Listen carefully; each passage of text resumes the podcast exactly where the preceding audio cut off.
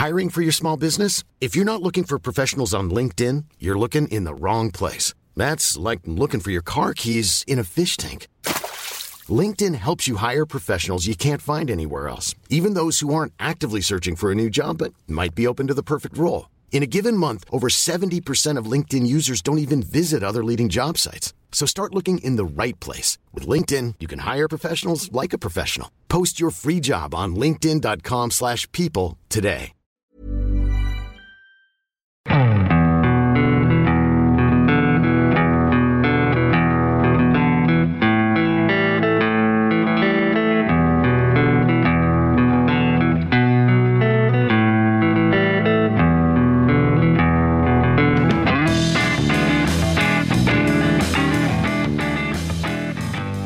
Hello and welcome to the Second Tier Podcast. I'm Ryan Dilks and I'm joined by the Carabao Cup to my FA Cup.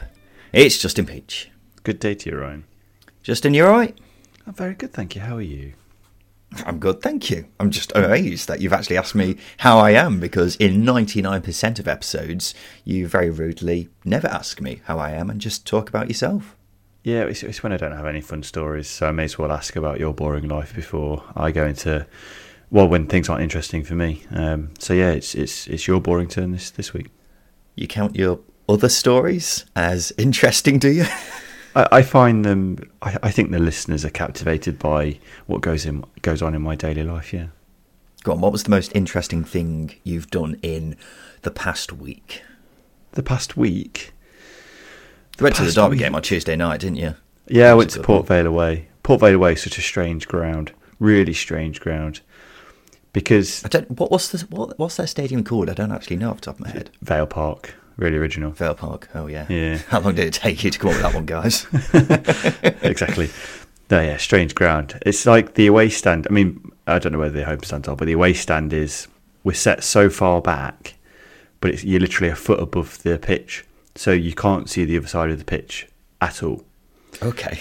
So whilst we're like thirty yards back, we're only a foot higher than the pitch because the stairs are about three or four inches high in height. It's, it's a strange, strange old place. Interesting. You had two last minute goals, didn't you? Derby 1 0 down until the 85th minute or so, and then two goals to win it. Yeah, Derby are going all right, aren't they? It's, it's all right, yeah. I'm, I'm actually happy. I'm content, which is interesting.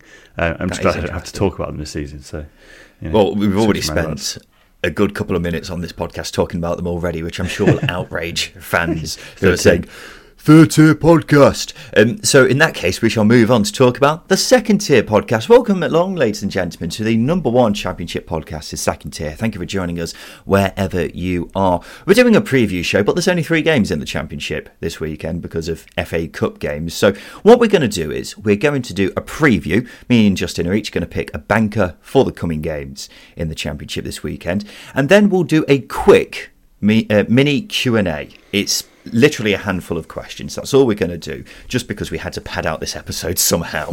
so we thought we'd go for the laziest option of all, which is a Q&A. So, so we've got a few questions that we're going to answer for you all on anything to do with the championship. We'll also talk about some of the news from the past few days as the transfer window continue to rage's war uh, on the second tier, and uh, then we'll finish off with Diddy or right at the end. So, as I say, let's do a quick preview of the weekend, Justin. We've only got three games, as I say.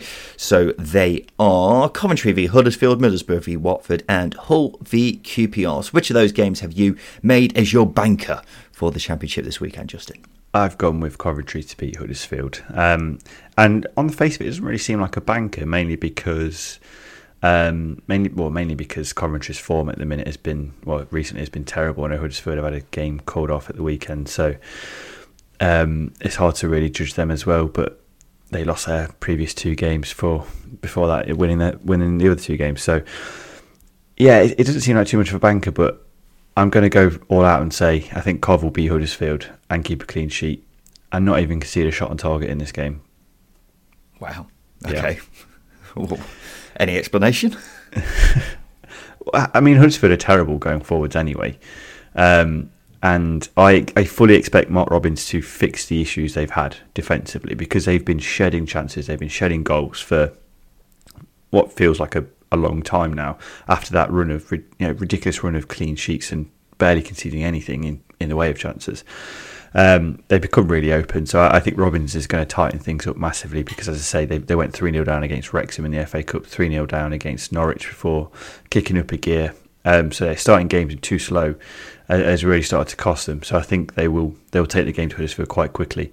Um, and the reason why I don't think Huddersfield will create anything is because I mean we'll probably get onto it at some point. Um, they've now loaned out their best creator in in Sorba Thomas. They have nothing interesting for them, and they don't create anything from set um, from open play.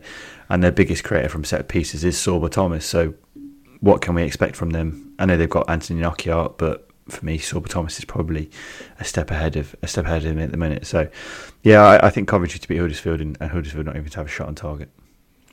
Got to be said when we do these previews, bankers, etc. We're not forcing you to, you know, add anything more. You could have just happily said Coventry to win, uh, but you didn't have to add the shot on target caveat. But here it's we kick, are, kicking if, the balls, isn't it? Well, you might say that. Um, my banker is Middlesbrough to beat Watford at the Riverside Stadium at 3 pm on Saturday. This is a proper thigh rubber near the top of the Championship, isn't it? Even if it was just a normal weekend with a full round of fixtures in the Championship, this would still be the game of the weekend. And this could very well be a playoff clash in a few months' time, but for now, it's between two teams who are in there and looking to make sure they're definitely there come May. From a neutral perspective, it makes complete sense to side with Middlesbrough. They've been strong under Michael Carrick. They've been dominating possession and making the most of the ball when they've had it, creating plenty of chances in each of their however many games it's been now under Carrick. They've won seven of their last nine. The only games they didn't win were away at Burnley and away at Sunderland in a local derby not bad games to lose, are they? You can let them off for not winning those games, especially when you consider they were down to 10 men for nearly half the game in the latter match. Three straight wins as well. They'll fancy their chances against a Watford side who are very hit and miss. Fortunately for the Hornets, even when they miss, they're still good enough to get something from a game, but it's been a while since I've come away from a Watford game being impressed. Maybe the win against Norwich, actually, but the point remains it doesn't happen very often. They've just come off the back of a draw against Rotherham, which on another day Rotherham could have very easily won, especially if Tariqe Fosu had his shooting boots on because he missed an absolute sitter towards the end of the game. They've made a series of new signings this window who have looked exciting in small glimpses, and there's still more to come. You'd have thought from those players, but the bottom line is Middlesbrough are a more convincing side than Watford right now. So I'll go for another win for Carrick's boys, Justin. Hard to disagree, um, mainly because Middlesbrough just seem a lot more comfortable. I would say, and, and I've said recently that Watford have got a lot of signings to bed in, and they're going to go through um, periods where it doesn't quite happen for them. Um, I think the only thing is if if they are firing, if they are in a good mood, then it could be a sticky game for Middlesbrough. Um, but it, it, just it, it really does depend on whether Watford um, I'm not switched on because I don't think that's fair, but a clicking would be the best way to describe it. It just honestly, it just depends on whether Watford are clicking. Because if they are, um, I could see Watford nicking a result, but more likely than not, Middlesbrough will be um, uh, not a step ahead, but um, just just going into the game a lot more comfortable with themselves right now than than perhaps Watford are. Watford seem to depend a lot more on an individual sparking something, don't they? Someone like Matheus Martins is probably the obvious one right now who can spark something, but we've only seen him in two sub appearances. I know he started against Rotherham, so one and a half games so far, and he he did spark something in uh, his debut game uh, against Blackpool, but against Rotherham he was fairly quiet. So a lot can depend on when the individuals pull something out of the bag, which, as I say, is very hit and miss with Watford, but definitely want to keep an eye on this weekend. Let's do a very small Q&A then, Justin. As I say, we needed something else in this episode to make it listening worthwhile too. Um, we'll start with this one from Daniel Muir, who asks, which current championship player do you think is most likely to play for England? Of course, plenty of England players in the squad right now, or in the most recent squad, have been championship alumni. It's not a strange path, is it, for a championship mm. player to go on to play for the national side? And I'm sure there's players in the championship right now who will go on to play for England. So who do you think is the most likely, JP? I mean, the obvious one is Alex Scott, isn't it? Um, but if I wasn't going to pick the obvious one, I'd, I'd, I'd maybe venture towards Dan Neil at Sunderland. Maybe not most likely, but certainly I think he will be in contention for the England squad if he continues his current trajectory. Um, he's a player that can dictate games. He's just 21 years old as well, which is not really. It's, it's very young for a midfielder um, in, in his description. You know, he's, he's, he's sitting in front of the back four. He's, he's well, back three, back four, sitting in front of the defence. He's controlling games. He's dictating games. He's got an eye for a pass. Obviously, he's, he's a very good tempo setter in that Sunderland team. And I, I think under Tony Mowbray, especially, he's one of those players that can really start to kick on and develop you know, massively in the next year or two. Um, and certainly, Sunderland, I think, will be will be. Um, it you know it might be tricky to, to keep hold of him just because again, his current trajectory, he's settled into this championship championship season brilliantly. Um, and although he you know doesn't score many or, or you know or assist many, yeah, I think he sits in that Ollie Norwood category of a player who can control games, really neat and tidy passer, and certainly one I think I I think can develop massively over the next couple of years to to become a, a player who's going to be in contention for the England squad. Yeah, I've been really impressed with Neil this season. I didn't know too much about him when um, obviously Sunderland came back to the championship this season, but he has been a stand-up player on numerous occasions. Of course, you got the headline grabbers like your Ross Stewart, your Amad Diallo's, but Neil does all the work that doesn't get noticed, and even then, is still getting a fair amount of praise from the Sunderland faithful. So I've been really impressed with him this season, as you say, still so very young, and uh, I see I can see a bright future for this lad because I've been enormously impressed with him. I'm going for Taylor Harwood Bellis, who is someone I've raved about numerous occasions on this podcast, but I'm going to do it again because I love the guy. this is Justin's most hated cliche from my big bag of mm. cliches, but I think he can accept this one for old THB. He is a Rolls Royce defender. Because when I watch this guy, I cannot believe he is only 20 years old. I can't recall a championship defender who's been all of these three things as composed as him, as good with the ball as him, and as good at the defensive side of the game as him. And for someone to be doing that when they're just 20 is remarkable. Can't even drive in America yet, Justin. Um, Burnley have been playing beautiful football, Drink. but they've also. Sorry? Drink. Drink? I thought. I you can drive at 16. Oh, I don't know. I don't know my American law. Do I look like I know it? Uh, anyway, uh, Burnley have been playing beautiful football this season, but he's also been a defensive rock, and that's been down to Harwood Bellis and his great partnership with Jordan Beyer. He's in the top 10 championship players for interceptions per game, shots blocked per game. He's also in the top 10 for most progressive passes and passes per game. Just a beautiful defender to watch. And with regards to the England side of things, we're not exactly flushed for great centre halves, are we, right now? He can be the answer to that in the next few years. And a lot will depend on where he's playing football next season. It should be regularly in the Premier League, but some of that will depend on how much Pep rates him at City. I'm pass, passing my mind back to Levi Colwill, who I thought would be a strong England player um, in the coming seasons, but obviously hasn't had much of a chance in the Premier League this season. So the same might happen to Harwood Bellis, but whatever the case, I said before that the only player I've seen in the Championship I've been more convinced about playing for England than Harwood Bellis was Jude Bellingham, and that still stands because Harwood uh, Harwood Bellis is your modern day centre half and is so good at everything you need to be your modern day centre half. He's got everything in his locker to be an elite defender. I'm a big fan of this guy, and fingers crossed he does play regular Premier League football next season because it'd be a massive waste if he's not. Brett M. Foot wants to know who is the most underrated player in the Championship. What you got, JP? I get cold sweats answering these questions, um, mainly Why? because if mainly because if you pick a player who everyone picks as underrated, then are they underrated? And you just cause chaos on online, and it's like, yeah, oh, this player's underrated, this player's underrated. So I'm just, I'm just going to throw a line in there. I've got two in my mind that I wanted to throw out. The first one is Carlton Morris, mainly because I just don't think people rate him in highly enough as one of the best strikers in this division. Um, as far as forwards go, I'm, not, I'm going to ignore his record at the moment. As far as forwards go, he can score with his head, he can score with his right foot, he can score with his left foot. When he gets the ball, um, you know, between a centre half and a fullback. He'll do a step over, shift it onto his left foot, and finish into that bottom corner. He is ruthlessly efficient, and I've said so much about him over the last sort of eighteen months, two years. Um, but I rate him as uh, you know as highly as some of the forwards we've had in this league. Maybe not Mitrovic, Toney levels, but he's certainly certainly in a category of a player who should be considered one of the best forwards in this league. I just don't think people rate him enough.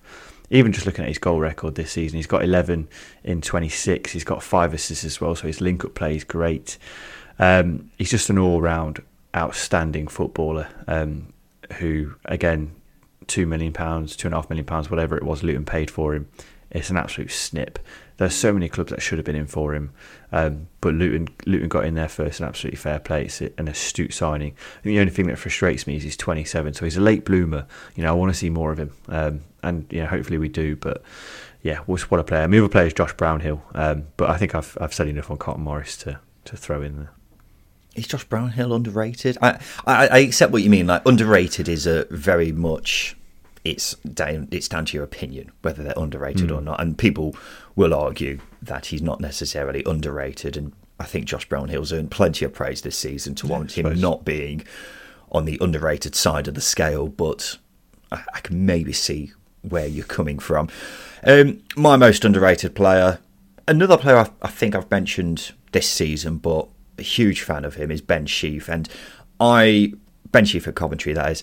I remember last season when a lot of Coventry fans were actually quite annoyed that they spent one million or so on him because he was on loan from Arsenal before and wasn't an outstanding player. I think they thought he was a bit uh, underwhelming in the middle of the park, and that may have been how Coventry were doing that season as well because they were struggling, they were fighting to stay up. But they spent one million on him, and that's now looking like a very worthwhile investment because he was great last season, a contender at least for Coventry's Player of the Season. I don't know who actually won it in the end, but this season he's been even better and taken his game to the next level. No player has made more tackles and interceptions than him this season. He has dominated midfields on so many occasions, but even more impressively, only seven players have completed more progressive passes than him. And we've been raving about Ollie Norwood this season and how good his numbers are statistically. I tell you what, Justin, Ben Sheaf's not far off. And then, of course, with Coventry, you've got the Holy Trinity who steal the headlines on a regular basis. Victor Gyökeres scoring all the goals, Callum O'Hare, you know, creating chances with his electric dribbles, and Gustavo Hamer with his brilliant playmaking ability, but also snapping people. Ben Sheaf makes this Coventry team tick over, and he's not the kind of player who's going to score goals. He's not the kind of player who's going to get assists and all that, you know, headlining stuff. But when you come to someone who does the side of the game that needs to be done, he's arguably the best in the championship this season just because of the statistic side of games. But every time I've watched Coventry this season, if you keep an eye on him, you can really tell how much of an influence he has on Coventry games. So I'm a huge fan of Ben Sheaf and another one who I could very easily see eventually being a Premier League player because I think he's still only 24. He's still got his best years ahead of him and could oh, yeah. be a very, very good player. He reminds me, not he didn't remind me of uh, this player, but in terms of a player who sits in the midfield, who does the dirty work and allows those those um, other players around him to thrive. Gilberto Silva at Arsenal, um, you know, just, just someone who doesn't necessarily do the dirty work, but he's very neat and tidy um, allows players around him to really kick up a gear. Um, and that, that mean that reference might be a little bit older for the younger generation, which makes me feel staggeringly old. And I'm not even 30 yet, but yeah, Gilberto Silva. There'll be some people who will say, there'll be some people who will say that Gilberto Silva is nowhere near an older reference for some people. so, um, but yeah, the, the Coventry Gilberto Silva. There you go. You've heard it here first.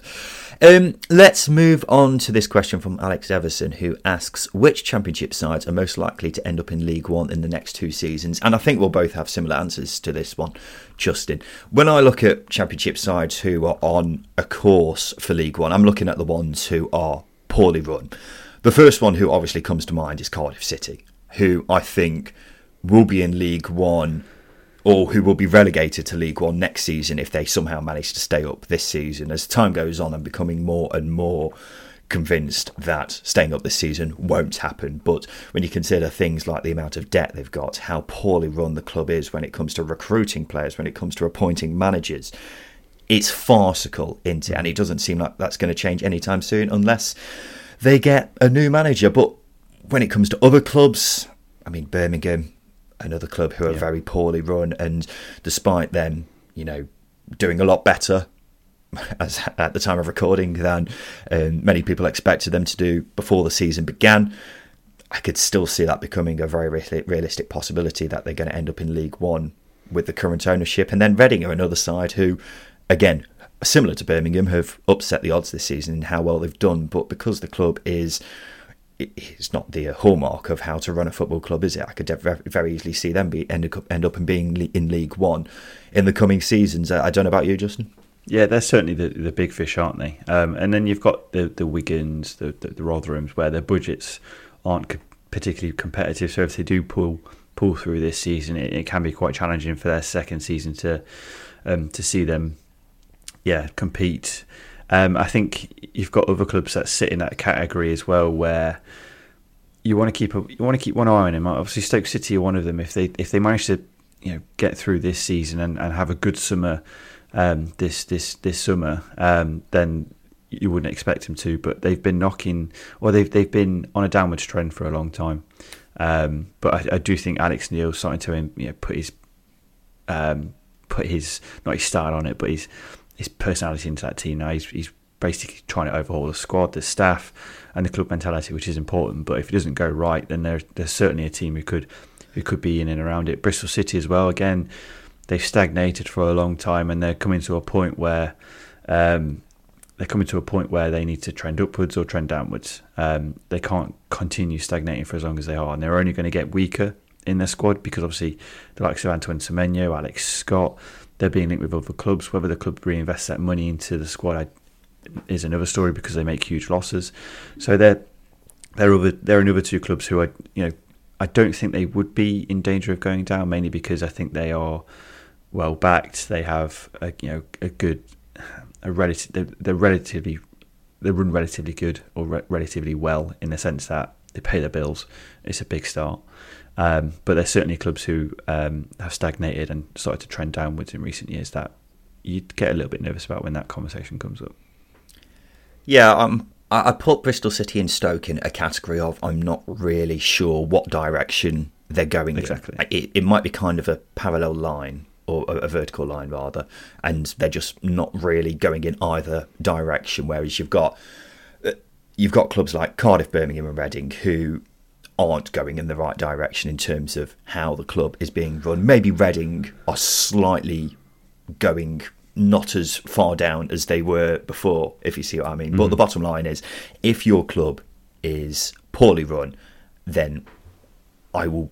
I, I would want. I would nine times out of ten imagine that you're on a course for League One and relegation in the next few years anyway. And then in the complete opposite, Richard Bowen wants to know who we think will be the next teams get promoted to the Premier League who have never been there before. I think there were quite a few teams, really, Justin, who have plenty of potential. Um, but the standout one for me is Luton Town. And the reason I say them is because for some reason in my notes I put Coventry and Hull, completely forgetting that, of course, they've been in the Premier League already.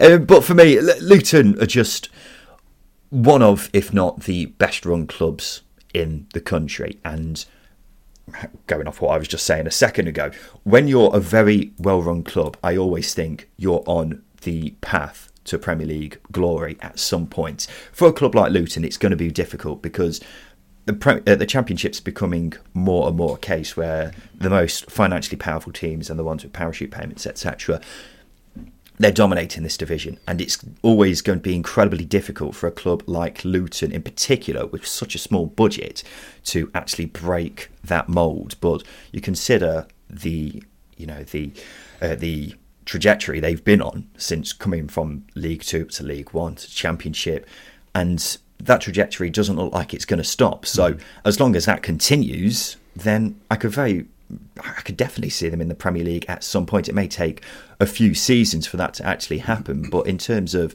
well-run clubs who, get their recruitment spot on every single transfer window. Rob Edwards seems like he's taken on the Nathan Jones project perfectly and just continued what was happening there. I can 100% see Luton in the Premier League in next five years. Oh, uh, you've casting it out wide there. but fair enough. Five years, five years is probably a long time, but you, you see what I mean. I, I, could definitely see it in the near future. It's a long-term project for Luton, um, and sustainability, I think, is the first and foremost thing for them. Um, and that's you know, for again, I hate using the clubs like you know term, uh, but clubs like Luton where they don't have a big stadium where they can constantly get money in through the door that way through gate receipts, etc. Um, so they, have got to they've got to think of things. They've got you know, got to run the club slightly differently to others. Um, and and the way they've been doing it over recent years has been absolutely superb. And I, I can see them certainly knocking on the door um, over the next couple of seasons, whether they make that step or not. It's a very difficult thing to predict, but they're they're a club that in that category. The other one is is Millwall. Um, I've I've been banging the Millwall drum for a long time, and I don't think they've been in a top flight since 1989, 1990. Um, so yeah, Millwall would be the club that I throw into it, and it, it, feels like this season it's finally clicked that they've been they, have been close in recent seasons, but this season it, it, feels like it's finally clicking that they are capable of making that step up. Because whilst you've got teams with big budgets in that top six, and you compete with teams with bigger budgets than Millwall, I I just think they they they are good enough to do it. I, I think if away form improves, they can do it. They're a team are still defensively very good. They conceded just 27 this season, for example. Um, they've got the likes of Zian Flemming in terms of youngsters. Got Danny McNamara, Billy Mitchell, um, Jake Cooper still there. Shaun Hutchinson is still consistent. Goalkeepers maybe a little bit desire, a lot to be desired there, but yeah, it just feels like it's finally starting to click for them. Whether it happens this season or next season, I, I, I don't know, but I, I certainly feel that maybe within the next two or three years, they could be one of those clubs that are um, that are up there, and it would be chaos, wouldn't it? It would be chaos. Lovely, lovely chaos of Millwall in the Premier League. It would be great to see a Luton or Millwall in the mm-hmm. Premier League, wouldn't it? Just because they are, no disrespect to the least Premier League teams out there, aren't they? Uh, but it would be great to see. Um, quick word for your Bristol Cities and Prestons, who have been clubs who have obviously not been in the Premier League before, but I've been knocking on the door mm-hmm. with little success over the past few years. And I wouldn't even put them in the conversation really because, again, they're clubs I don't really know what direction they're going in. And if you're casting the net out further than Luton and Millwall, I'd probably go for someone like Plymouth, a, a club who are yeah. very well run in their own right and a great, exciting young manager in Steven Schumacher. Um, and I'd probably put them ahead in the queue of Bristol City and Preston as someone who could maybe break the mould quicker than they can. But who knows? We're, we're talking a few years down the pipeline in that respect. So I think Luton and Millwall are definitely head of the queue. And finally, Max Ayres has asked, "What do we think of the standard of refereeing this season in the Championship?" I'm going to say something controversial here, and I know I can instantly hear people, you know, tapping away at their phones, calling me an idiot online, or something even worse. I think the standard of refereeing in the Championship has actually been quite good this season. You, you, you say you compare it to previous seasons, Justin. I remember last season in particular where we were talking about an awful refereeing decision every single week. Mm-hmm. It, it seems to happen where there was an absolute clangor from a referee um, who obviously should be getting a, a, decision right, which everyone can see is clearly wrong, and they've completely messed it up. This season, of course, there's a few big examples. One that comes to mind is Cedric Kipre punching the ball away in the South Wales derby. Um, and there, there, will be a few other examples as well of uh, you know awful decisions that should have been mm. given uh, the, that should have been given a different way. But I think the standard of refereeing has actually been all right this season, and you know it, I think it's a bit lazy at, at times to just constantly criticise the standard of refereeing if you're not going to accept that sometimes it has actually been better, because otherwise you know nothing changes. So the PGMOL, I don't know what they've done differently this season, but if they have done something differently, then fair play to them. I'd like to think that they've been hard at training over the summer um, and really, really got the got got things going. But I think we're very quick, very quick to criticise referees for their officiating um, when they get something wrong or you know something's wildly um, just not just not correct. Um, so I think it's it's it's absolutely fair that we praise them because, as I say, the only time we talk about refereeing decisions is when they are very contentious. We never talk about them when they are not contentious. Why would we? It's it's you know it's, it's not really a talking point just because that means the game's flowed nicely. So I completely agree with you. I think the standard of officiating has has um, has improved massively. Um, I, I it was exhausting last season talking about. It felt like there was a decision every week where it was just like that was horrendous. Now, uh, you know, I, get that supporters will have games and scenarios where, well, what about this? What about this? It hasn't happened as frequently as it did last season. Last season genuinely was almost rock bottom for officiating. It was really, really poor. Um, so this season, yeah, I've got to take my hats off. I think it's been steps above, levels above. It, has been so far um, yeah, so far away from that standard they set last season. And you've only got to sum it up in that playoff final, how bad the officiating was in that playoff hmm. final. And I think that's where it hit rock bottom for officiating in, in the EFL, even though it was Premier League referee. Um, so yeah, I, I, completely agree with you, Ryan. I don't think it's controversial at all. I've been impressed with it. I can we I think we can sit here with unbiased mindsets and go, actually, it has been much better. Objectively, it's been so much better. We've not spoken about it uh, half as much as we did last season. Um, so kudos to the PGMOL um, for um, yeah for, for getting for getting things right. Do I will admit that the officiating in League One has been terrible. and I know that. Maybe it's got something to do with you being a Derby fan. exactly. Maybe that's got something to do with it. Um, I'm not sure Nigel Pearson will agree with us, but the standard of refereeing has been good this season, considering they haven't had a penalty in decades. Um, but yeah, I think it's certainly been better this season. Justin, let's take a quick break. After that, we'll talk about some of the news from the past few days, including all the latest transfers.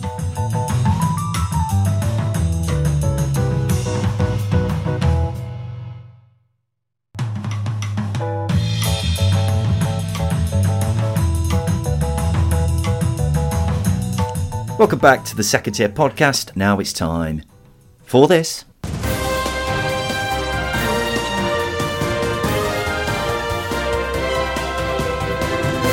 Yes, it's time for the news, and Birmingham have issued a statement to say the club's future is under discussion with regards to a proposed investment deal.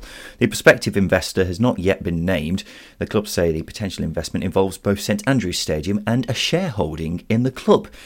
Coincidental that this announcement has come after protests at the hmm. weekend, but a shareholding as opposed to a full buyout, I don't think that's going to solve much, Justin.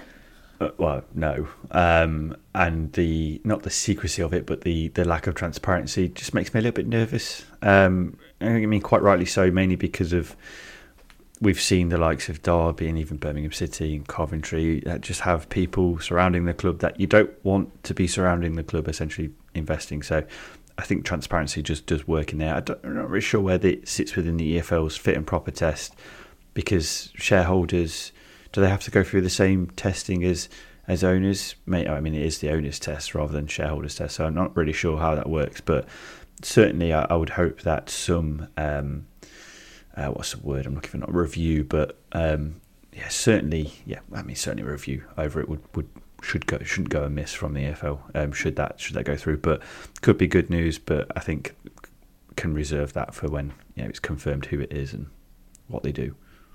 Yeah, I'm not really sure what to make of this announcement, but it's fair to say that with Birmingham fans, it's gone down like a fart in an elevator. So it'll be interesting to see what comes of this, but I'm not sure it's necessarily a big deal. I don't know. We'll have to wait and see. On to transfer news now then. Blackburn have completed a loan move for Huddersfield Sorba Thomas. Two things came to my mind when I saw this, Justin that's a great move for Blackburn. Mm-hmm. And why on earth have Huddersfield done this? Um, he's he's not been as productive as he was last season. But having said that, only four players have created more chances per game in the Championship than him this season. Last season, he was a chance creating machine, wasn't he? And if I once again dip into my big bag of cliches, he has got a wand of a right foot, hasn't he? And whether that's crossing in or from set pieces, he causes problems for opposition sides. I don't think, I can't recall a player who's got as wicked a cross as yeah. Sorba Thomas has. And if they could get him back to playing like he was last season, it could be an unbelievable move for Blackburn. they haven't been creating anywhere near enough chances to sustain good form over the course of a season, and Thomas can seriously help in that department.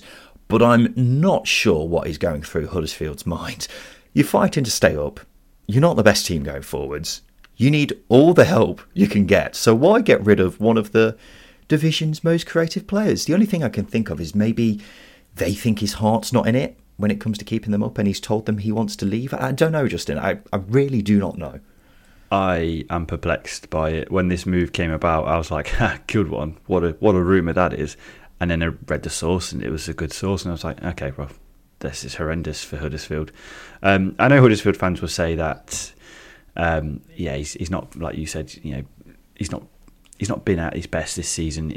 They they've um, they brought in Anthony Knockaert and that could that could plug the gap. No, it, it won't. Sorba Thomas still is Huddersfield's best creator this season. His underperformance doesn't doesn't necessarily sit with him. Huddersfield have underperformed generally as a, as a team this season. They haven't been converting enough chances. So allowing your best creator to go um, is is uh, it's just it's a one way ticket down to League One for me to be really blunt about it, I just don't think there's anyone at that club that can do what he can um, at this stage in their career. Um, it's it's like me selling my car and wondering why I'm not getting to my destination quicker because I'm having to get the bus. You know, Huddersfield are not going to score goals or create chances without Sorba Thomas in that team. And let's be honest, they don't create enough from open play. Their biggest creator this season has been from set pieces. Who's the best set piece taker in the league? Sorba Thomas. So why do it? Why shoot yourselves in the foot like that? Such a such a bad decision. Out of interest, what car is Sorba Thomas? Um, what car is Sorba Thomas? I mean, he's someone who can excite you um, and get you going, but he can leave you a little bit um, frustrated at times. You know, might break down. So maybe I'm trying to think of a you know snazzy car that will break down. Bentleys are, are known for being a little bit um, temperamental um, but that might be a bit too far. So maybe like a, an Alfa Romeo Giulietta, maybe something like that. There you go. You heard it here first, ladies and gentlemen. Uh, Burnley have signed South African striker Lyle Foster. He's joined for an undisclosed fee from Belgian side Westerlo and has agreed a four and a half year deal. 22 years old, he scored eight goals in 21 games this season don't know too much about him, and that goal record isn't a mind blowing tally, but considering Burnley's recruitment and how well Vinnie Comps has done with turning relatively unknown players into stars, it wouldn't surprise me if he turned out to be absolutely quality. Plus, they need a striker, don't they? Because mm-hmm. J Rod and Ashley Barnes, they've been very good this season, haven't they? But that's probably the one position in this Burnley team that you look at and go, they could do better in. Yeah. So yeah, not surprising to see them fork out for a striker. Watford have made another signing from Benfica. 21-year-old striker Henrique Araujo has joined for an undisclosed fee. He's most he's played most of his games for Benfica B, but has played quite a few games for the first team, including in the Champions League. Last season, he scored three goals for the first team in just 129 minutes, and then also scored 14 goals for the B team in the Portuguese second tier. Watford could do with a striker, couldn't they? So mm-hmm. let's see what he's got. Meanwhile, William Troost-Ekong has left Watford to join Salernitana in Italy on loan. Not sure why they've done that because they're a bit thin on the ground when it comes to defenders, but we shall see. Jordan Hugill has joined Rotherham on a free. He signed a deal until 2026. I think this is a decent move, Justin, but mm-hmm. I can't help but think Rotherham have a lot of big physical strikers who aren't very prolific. Yeah, it's a, it's a fair point. I, I like Hugill a lot. Um, I know he gets a bad rap from West Brom fans because he was absolutely hopeless at West Brom, um, but he was actually pretty decent at Cardiff in that same season last season. So, yeah, I think he's he's unfairly criticised a fair bit, and even at QPR, he's learned about at QPR was, was was very effective as well. He does get you goals at Championship level, and he is a big physical striker, uh, and he will cause defences a headache. Um, I've got nothing but praise for the signing. Um, contrary to what Rotherham fans have been saying recently about us criticising them all the time, we don't. This is a good signing. I would just hesitate at the three and a half year deal. He'll be 34 by the time that deal ends. So I think the main motivation for him was perhaps the length of the contract um, on offer compared to maybe other clubs because there were clubs in for him. Um, Birmingham Derby were, in, were, were linked as well. So yeah, it's a top top signing. Really good signing. Really impressed with it, and it's yeah, it could it could help them stay off relegation. Todd Cantwell has left Norwich after 15 years at the club. He's joined Rangers in a permanent deal. I've never really got Todd Cantwell Justin. He did well for them in the Premier League the first time around, didn't he? But I didn't think to myself, this guy's going to be the next big thing, and his career's gone on the wayside ever since. That's been shown by this season. He's only started nine games for Norwich.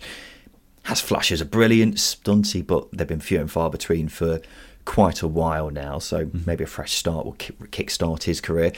Blackpool have signed defender Charlie Goode on loan, and excuse the pun, but I think this is a really good signing, Justin. Uh, you were saying before that Blackpool needed a centre half, didn't you? So here he is. I I'm, I sit on the fence with this signing mainly because he just hasn't played many games at Championship level. I know he's at Brentford and Sheffield United, but I think he sits in and around the 20 game mark at, at uh, Championship level. Um, his loan spell at Sheffield United last season was pretty poor. He got a red card as well. He made two appearances, um, and he made a handful of um, appearances for Brentford as well. I, think if anyone's going to get a, you know get enough out of a player, um, it's Mick McCarthy. I do rate his man management ability. Um, and he, I do think Blackpool will pay three at the back, and Charlie Goode will certainly sit at the centre of that um, that back three if they do. Got a long throwing as well, so that's another asset. But I sit on the fence with it. I think there might have been better players, but certainly for Brent, uh, Blackpool's budget, Charlie Goode's probably a good signing. I'm fully aware that there's still transfer window closed on Tuesday, doesn't it? So less than a week to go of the transfer window, so a few days. But I think Blackpool have had an incredible transfer window. You've got Josh Bowler, Morgan Rogers up top, Tom Trybull in midfield, and Charlie Goode at the back. They've strengthened all different areas of the team with those four signings, and they have significantly strengthened without, you know, completely overturning the squad. Mm-hmm. And I think that's as ideal a transfer window as you can do, really, at this level. I mean, the attack in the case of Bowler and Rogers is so much stronger than it was before the window yeah, yeah. started, isn't it? And all four of those signings that I mentioned would have been good moves, I think, for a mid-table championship side at least. And we're saying this about Blackpool, who are second from bottom, bringing in these players. It's mm-hmm. quite incredible, really. And other teams down there haven't strengthened at all. You look at Cardiff, for example, who haven't yeah. done anything, and uh, other examples like Wigan, who haven't really done much either. So I think Blackpool's chances of staying up have been massively enhanced over the past few weeks with their January business and getting Mick McCarthy in as well, who's a wily old fox. I think they've got a very good chance of staying up now, despite them being second from bottom. Stoke have been loaned Wolves goalkeeper Matija Sarkic. They needed a goalkeeper, didn't they? Because Joe Bursik's gone. Jack Bonham's simply not good enough, if you ask me. So this makes sense. Plus, Sarkic was brilliant at times mm. for Birmingham last season. Speaking of goalkeepers and Wolves, Dan Bentley's left Bristol City to go to Wolves in a permanent deal. He'd fallen out of favour at Ashton Gate. The Robins had brought in Israeli shot stopper Nikita Haikin on a deal until the end of the season. He's been a free agent after leaving Bodø Glimt in Norway. Sunderland had brought in West Ham midfielder Pierre Ekwah in a permanent deal. He's a big, strong lad, 21 years old, mainly a box to box midfielder, can also play in defence. Sunderland have a good record recently of picking up fairly obscure young players, turning them into first teamers, so wouldn't be a surprise to see the same happen here. And Millwall goalkeepers Bartosz Białkowski, George Long, and Connal Trueman have all signed new contracts in classic Millwall fashion. They haven't said how long the contracts are, so we'll just have to sit here and guess. In injury news, Swansea goalkeeper Steven Benda could be out for the rest of the season with a significant knee injury. He has been their number one this season before being forced to come off against QPR at the weekend. And finally, Cardiff search for a manager continues after sacking Mark Hudson. Ex Forest boss Sabri Lamouchi is someone who's emerged as a potential ca- candidate, according to the BBC. I like the wording of that emerging, like he's mm. just come out of the shadows or slowly come out of the floor out of nowhere. Uh, interesting, but I'm not totally convinced, mm. Justin. I, I like Lamouchi. I think he's a good tactician, but his Forest team didn't create many chances. Um, they were very effective. They were very good defensively, much like Cardiff are at the moment. Um, but they just didn't create enough chances. So I don't know if he's the man to get them scoring goals because that's literally the main downfall of Cardiff is scoring goals. Um, the fact that Huddersfield have only scored a handful of goals under Mark Fotheringham from open play, and they scored still scored more goals than Cardiff this season. It says a lot about Cardiff's ability to create chances. Um, so yeah, that's the main issue. They need to find a, a manager who can get something out of that final, uh, that forward line. Yeah, Sam Allardyce is still the bookie's favourite. The last time I checked, for some reason, I cannot see that happening for the life of me because yeah, Cardiff do not have much money. Has he ruled himself? Has he? Yeah, well, he did. Yeah. I don't know. I really don't know why he's the bookies' favourite. Then um, maybe that's because there's a lack of options there. Um, I, I, think questions have got to be asked, Justin. What are Cardiff doing? Because Mark Hudson was sacked nearly two weeks ago now, wasn't it? And they still don't have a new manager, nor does it look like they're particularly close to getting one. As as well as that, they haven't signed anyone. And Cardiff were one of the clubs who desperately needed to get new players in in January, and they haven't. While most of the clubs around them, you know, your Blackpools, Huddersfields, Rotherham, etc., all these clubs have strengthened, many of them significantly, and Cardiff are left there with a squad that's still not good enough. They haven't got a manager. And Cardiff are just sat there doing nothing in the middle of the road while this huge lorry called yeah. relegation is coming flying towards them. It's flashing its lights, honking its horn, but Cardiff's just staring at it like, what's that? And it is just completely mind blowing how poorly run this club is. And I think I think this is a perfect example of that. There's absolutely no excuse for them not to have at least signed someone. Maybe getting the right manager in, I can possibly understand that, but not even signing a player. I know they had a transfer embargo for the first week or so of the window, but still, yeah, I just don't get it. May I remind you, they have registered a player, so that counts we're taking small wins here. Mark McGuinness has been registered into the club after his recall from Sheffield Wednesday. So, hey, give them their dues. The board they got him back. Hey, yeah, I'm sure that's going to help with them being one of the lowest scorers in Championship history. Uh, right now, it's time for this. Did he? Yes, sir. You mind telling me why the hell you never mentioned this before? Yes, it's time for Did he or Didn't he? This is the part of the show where we have 10 players with various connections to the Championship and a club. All we've got to do is guess whether they played for that club or not. He's got to have made a senior appearance for them. We're taking turns to guess them and we keep score as the season goes on. This week it's my turn to guess and my, tolly, my colleagues' turn to provide the players and clubs. With the scores 88 80 to Justin Peach. Justin, you told me a couple of, ga- a couple of days ago that your goal with Diddy or Didn't He this week was, in your words, to make me fucking cry. Why is mm-hmm. that? Um, because you get so wound up and bitter uh, at some of my suggestions that it genuinely um, it it makes me happy. I love it. Oh, good. Yeah. I'm glad to hear that. I'm glad I make you happy in some way, shape, or form. um, as always, I'm going to do my tactic of just going head first into whatever answer it is. I'm not sure if it's actually working for me, but here we are. Uh, first one, please, Justin. The first one is Chris Eagles from Blackpool. Yes. Correct. Seven appearances yeah. in 2014. Yeah, I knew that one. That's how. Uh, that is one of the only clubs I'm actually linking with Bolton, Man U, Blackpool. But he made seven appearances for them. Did he move there? For, did he move there for a fairly big fee? No, it was that season where Blackpool's had everybody on the board on the books. Well, that, that's it. That also helps that Blackpool have signed half the country. John, the next one. Yes, please. Glenn Murray and Bolton. Oh God. Um, well, my first instinct was no, so I'll go no. Okay, yeah, you're right. I made that one up. I think I may be getting him mixed up with Aaron Wilbraham. But, but the reason I didn't say no straight away is because something came in my head saying, hang on a minute. So, yeah, two out of yeah. two quite quite easy to mix up those uh, those big number nines who have had hair transplants, isn't it? Chris Kirkland and Doncaster Rovers. You can't just carry on when I'm halfway through chuckling. Uh, Chris Kirkland and Doncaster. Uh, I'm saying yes because that does ring a bell. It doesn't ring a bell though, does it? You're making this up? He made one appearance on loan in 2011. three out of three. Next one, please. Michael Tonge and Burnley. Yes. Incorrect. I made that one up. Yeah. Not not a player who I'm particularly familiar with. I've got to say. Next one, please. Alan Tate and Plymouth. Three out of four, by the way. Alan Tate and Plymouth. Yes. Incorrect. I made that one up as well. Great. Three out of five. Next one is Robbie Blake and Birmingham City. Yes. For sure. There your final answer. I might be getting him mixed up with someone else. I'm thinking Keith Tracy, but I'm going to say yes anyway. He made 11 appearances in 2005. Yeah, that that one did ring a bell. 2005? Yeah. Okay. I don't know who I was thinking. Is the only team he didn't really score goals at. Um, was that number six? That was. Six. Yes, it was. Six. Four out of six. Jack Hunt and Rotherham. Yes. Are you sure? No. I'm saying yes though.